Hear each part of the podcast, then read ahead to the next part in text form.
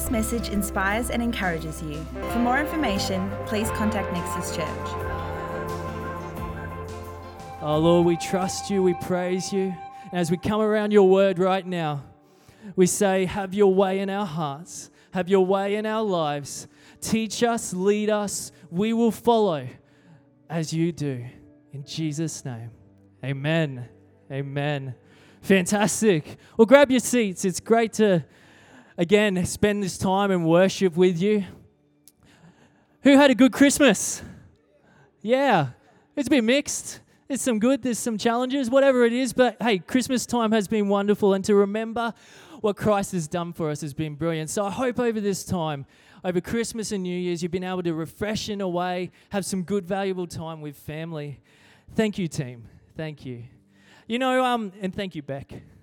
Um, you know, over Christmas, I was just thinking coming here, and as I said earlier, you know, I, my mindset for tonight is this, and I just want to encourage you to keep sort of open and expectant to God in this moment right now. You know, we're doing things a little bit differently, and this is the mindset I sort of have. I sort of have like this is a, a bit more of a fireside chat, if that's okay. It's a bit more of like, you know, this is the family together. We're starting the year out, and there's faith and there's expectation, but is it a little bit more, for want of a better term, informal? Fire, fire, fire chat, fireside chat. So is that okay? Is that okay? A bit more, uh, maybe think yourself if you've been camping or you know going uh, you know with family chilling whatever it is it's a bit like sitting around the room it's a bit like we're just having a chat so if you're okay with that I, it doesn't mean sort of lean back in your spirit but lean into what god has but i just want to touch on a few things that i feel like god's been putting in my heart for us and for me and so is that okay awesome awesome well look um firstly um, i love those words and they challenge me. I have decided to follow Jesus. I've decided to follow Jesus. At some point, many of us here have made that decision for the first time. You know, for me, it was when I was 15 that I, I really got that in my heart. I'm, it's not my parents' faith, it's not something I just do, but it's something that was a decision that in my heart, it just hit me, and I went, oh, actually, Jesus, I, I decide to follow you. Have you had that moment before? Is it, can you think of that first time where you've done that? And it's something that just is profound, and you go back to and you think about and you go, that changed the course of my life. That changed the direction I was going. Not that I was going this way to that way, but it just it put me on a path where I went, it doesn't matter what comes my way, I know who I'm following. I don't necessarily know what's coming in 2021, but I know who I'm following. And I find that throughout times that actually is a daily decision that we, we unconsciously and, and consciously sometimes make, but it's a daily decision set before us. Jesus says, Follow me. And the question there is, well, how are we going to respond?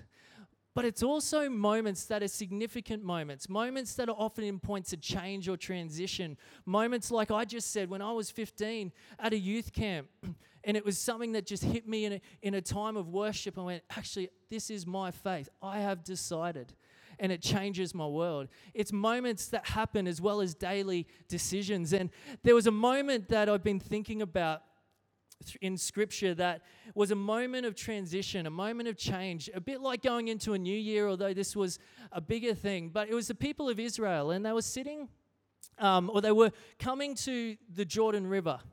And we see this in Joshua 3, which we're going to read. But I was just reflecting on this, and, and in, in what basically where they're at in Joshua 3 is that Moses, who has been their leader out of Egypt, who has been their guide through the desert, who has been their spokesman from God. That is how they knew of God and who He is and what He says to them.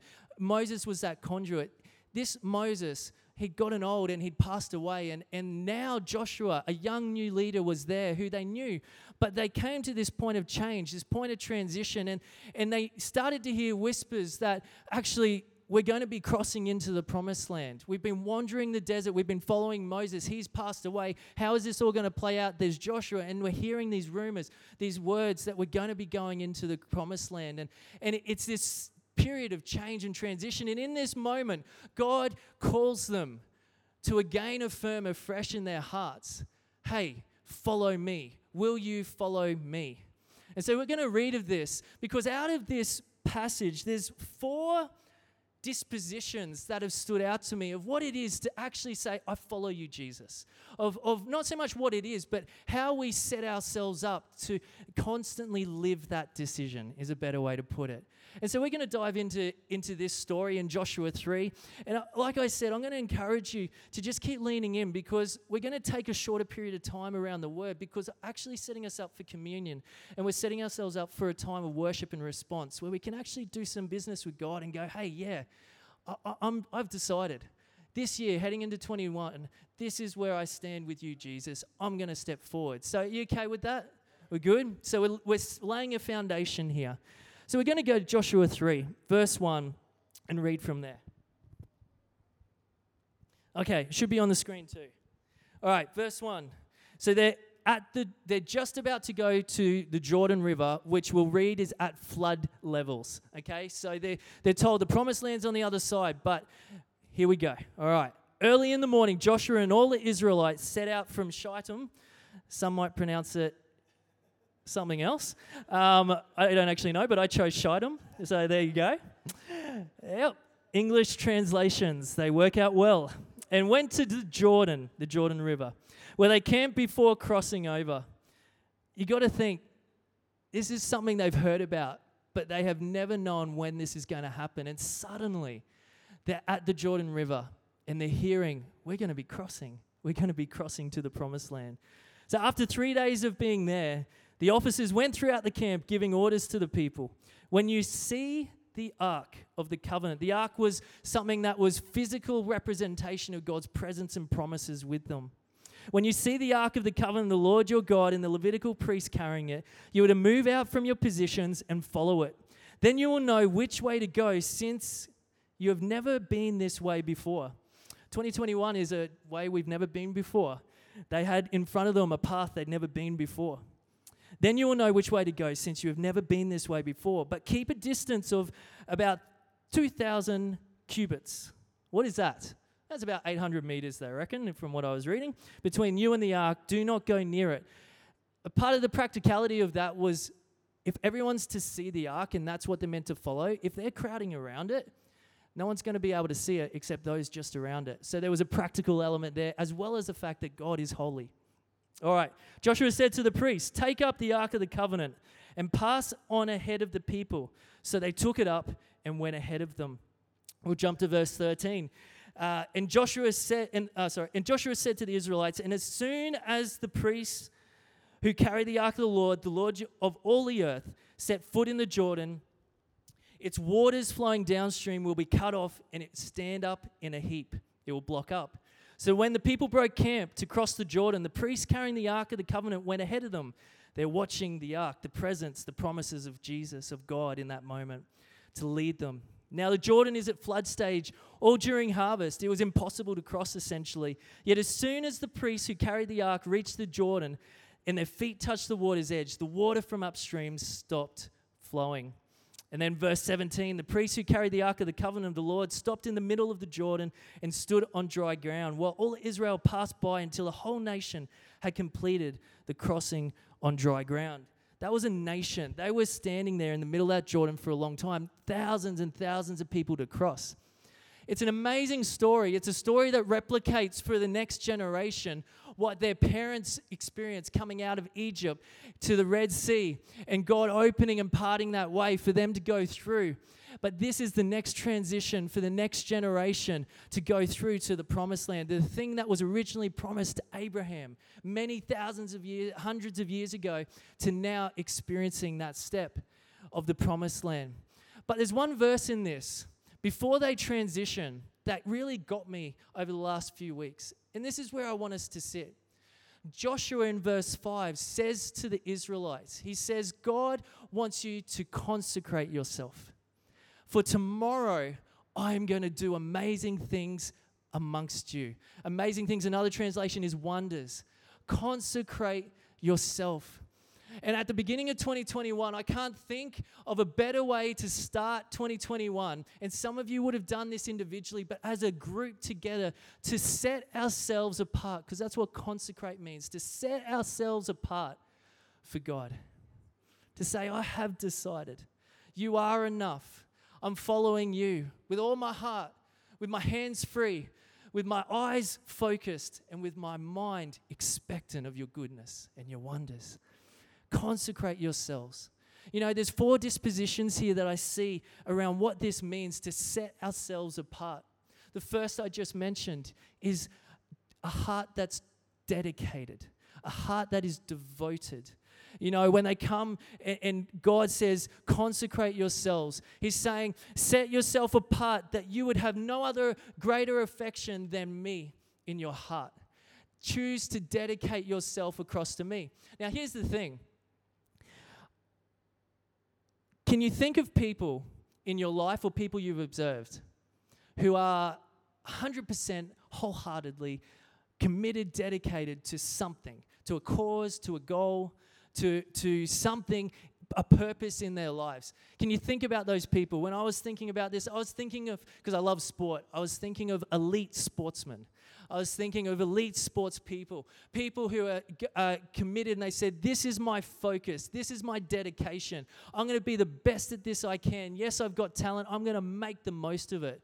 What is it about those people that are committed, who are dedicated, they're wholeheartedly in to this purpose, to this goal? What is it about them? Because there's something when you look at it that's super powerful. There's something that's super um, amazing about it that, that changes their life and what they achieve and what they do in their life. You know, when we think about it, one of the things it does is it simplifies their focus. It gets rid of the complexities. When you're wholehearted, when you're, you're in, you're dedicated, it, it simplifies the focus. There's the complexities, the, the mix of things that can get our attention that make us half hearted. Well, I'm a bit into this, I'm a bit into this, I'm a bit into this. When, when that happens, we don't, we don't reach the potential of the life that's before us. But you think of those people, there's something about those sports people that just they reach and there's this belief that they can do more than they ever thought they could. There's a belief that they can do more than when they were half hearted. Do you know what I'm talking about? It, simplifies things because there's focus. There's a belief that we can do something greater than if I was half hearted, and you step into that, not sitting back. You know, recently I've been watching a, a fair bit of YouTube, or last year I was, and uh, I love my trail running YouTube clips. Thank you, Andy, for laughing. Appreciate. I didn't think it was funny, but you know, thank you, mate. Um, but I've been watching. But I also just got onto some of the adventure kind of you know 20 minute movies, and and I found this slacklining YouTube. Who, who knows slacklining?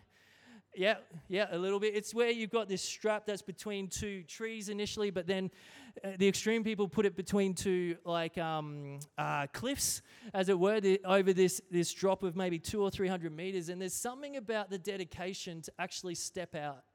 You've got to be committed. If you're half-hearted, then you're pretty much putting your life really at risk. Yeah. There's something about it that simplifies your focus, that gets rid of the distractions when you're wholehearted, that, that, that removes those things, and actually is something about it that causes you just to dig in when it gets hard. Whereas if you're half hearted about anything, you're not going to dig in when it gets hard because, you know, oh, it's okay. It's okay. And, and as I was reflecting on this and as we think about this year, can, can I ask, what are you committed to? What are you wholehearted about? Maybe there's nothing you're wholehearted about. And maybe that's the challenge. Maybe there's something you're wholehearted about, but it, it, it competes with your walk with Jesus. maybe you're going into this year and going, oh, I really would love to, to be able to, I would love to see some changes that would happen in my life. And you're trying to make it work by, by putting these practical steps in place. And that's good to an extent. But there's a point where we go, man, Christ is what we need. And when we're wholehearted, it simplifies that focus. It means we can dig in, it means we step out when there's that wholeheartedness. But there's something about this that needs to be connected to purpose. It, you know, we can be dedicated about something. We can be dedicated to God, and we can be, we say in our hearts we're dedicated, but it's something more than a mental assent. It's something more than just emotions that come and go. It has to be a tying to a why, to a purpose. And, and I couldn't go past, and we've say it so often, but I couldn't go past Jeremiah 29 it talks about when we seek Him that He has a plan that is good for us, that is a plan for our hope and our future. You know, I love in Second Chronicles where it talks about that the eyes of the Lord roam the earth to strengthen those whose hearts are fully committed to Him.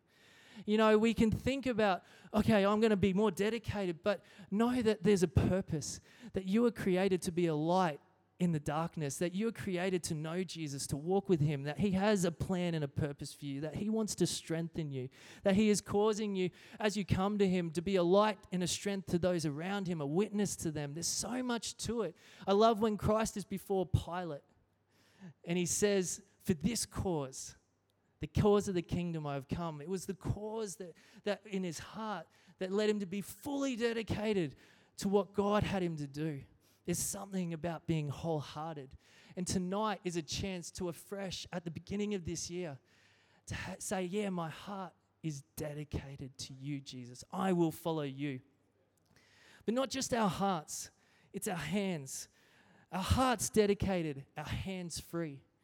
You know, uh, in here, when it talks about consecrated, what the Israelites actually had to do was they had to wash one of the things and we see it in exodus 19 is they it meant washing your clothes.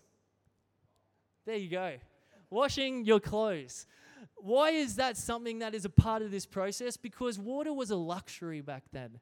It's not something they actually would do a lot. They're wandering the desert. There's points where there was no water available where god would miraculously provide it out of a rock a number of times water was a luxury. And so this was something that when they were asked to consecrate themselves was actually to physically wash their clothes, so representing a new beginning. Representing that the stuff that I've caught in my life over the days of my going, actually stuff that with God's help can be cleansed away and no longer entangle me, as it were. You know, I, t- I say our hands free. I'm using that analogy because it's more than our hands cleansed. It's actually when we're, our hands are cleansed, and we'll talk about that more, our hands become free to actually act with purpose, to actually uh, be used by God. You know, I love Hebrews 12. Hebrews 12 is an amazing scripture that we know probably well, but it just always comes back to me, verse 1 to 2, where it says, Since we are surrounded by such a great cloud of witnesses, let us throw off everything that hinders and all that entangles us. I haven't said that right. Here we go. Therefore, I had it. Let us throw off everything that hinders and the sin that so easily entangles, and let us run with perseverance the race marked out for us. All of us have an individual race, but there's this things that we just catch over the day, these things that entangle us, these things that hinder us. Um, how many know I'm grateful that Liz showers every day? I'll put it that way. How many know I'm grateful that we wash our clothes regularly? Why is that? Because in our going, and this is the point I'm trying to get to here, in our going, we just pick up stuff like we go, our hands are what we work with. Our hands is what we do. It represents what we act. And as we're acting, as we're going, we just pick up stuff, dirt and filth that comes. And that happens in life physically, but also in our life in general. Stuff attaches itself. And there's points in this consecration moments, as it were, where it's good to just go, hey, yeah, there's some sin that's just attached itself to my life, some choices I've made. At the beginning of this year, I'm going to bring those things to Jesus and I'm going to let Him untangle those things from my life so my hands are free to act with purpose for the Lord in His glory. I'm going to bring some of those things that hinder me. You know, when it talks about hindrance, I again go back to my running passion and my enjoyment of running, and I think of a 100 meter sprinter uh, and I think of a marathon runner. And the reality is, a, mar- a 100 meter sprinter needs lots of muscle, needs lots of things around them but they to be able to do their, their race well. But that 100 meter runner, if, if they are a marathon runner and they are bulked up like they need to be for a 100 meter race, that's just going to be a hindrance. The reality is, things that hinder are fine and good, and they're different for each of us. So we can't compare. We've got our race to run. For some, we need to be bulked up. For others, we need to be thin for that marathon. We've all got our race. But when it talks about those things that hinder, tie up our hands, they could be any number of things that God highlights to us. They can be things that were good in the last season that for this season, for 2021, are to be let go of.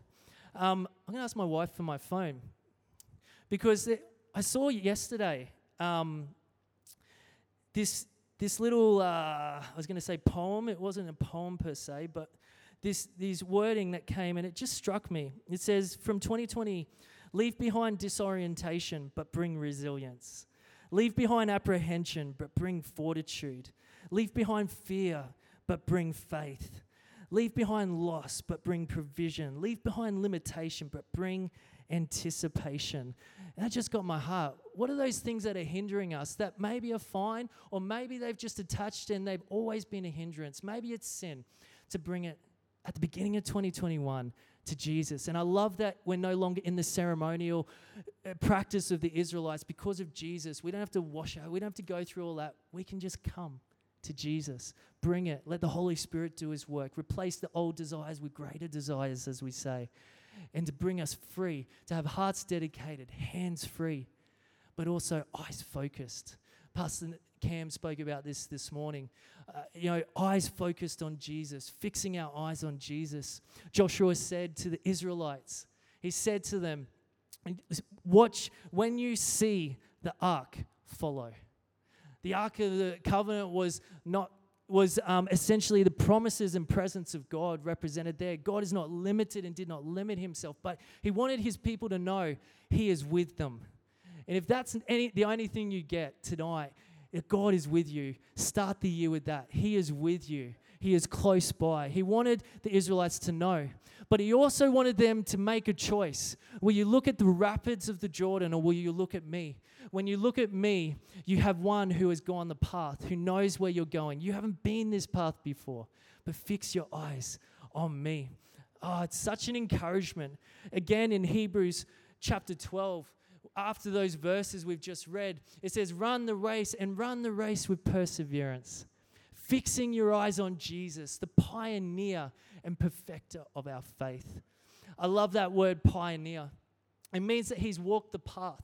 Again, I love going out on trails. I love running some trails, and I've been exploring through the D'Aguilar, South D'Aguilar, and other places. And what you realize is that this path, even though I'm looking at my GPS, even though it's on a map, one day back, long time ago, someone actually had to cut that path for me pioneer that path that we now walk. And Jesus is that pioneer in life. He is that one when we fix our eyes, we can come to 2021 and we can go, I don't know what's going to happen. I don't know the way ahead, but I know who I'm focusing my eyes on. And when I do, I know that He will lead me well and He has walked that path.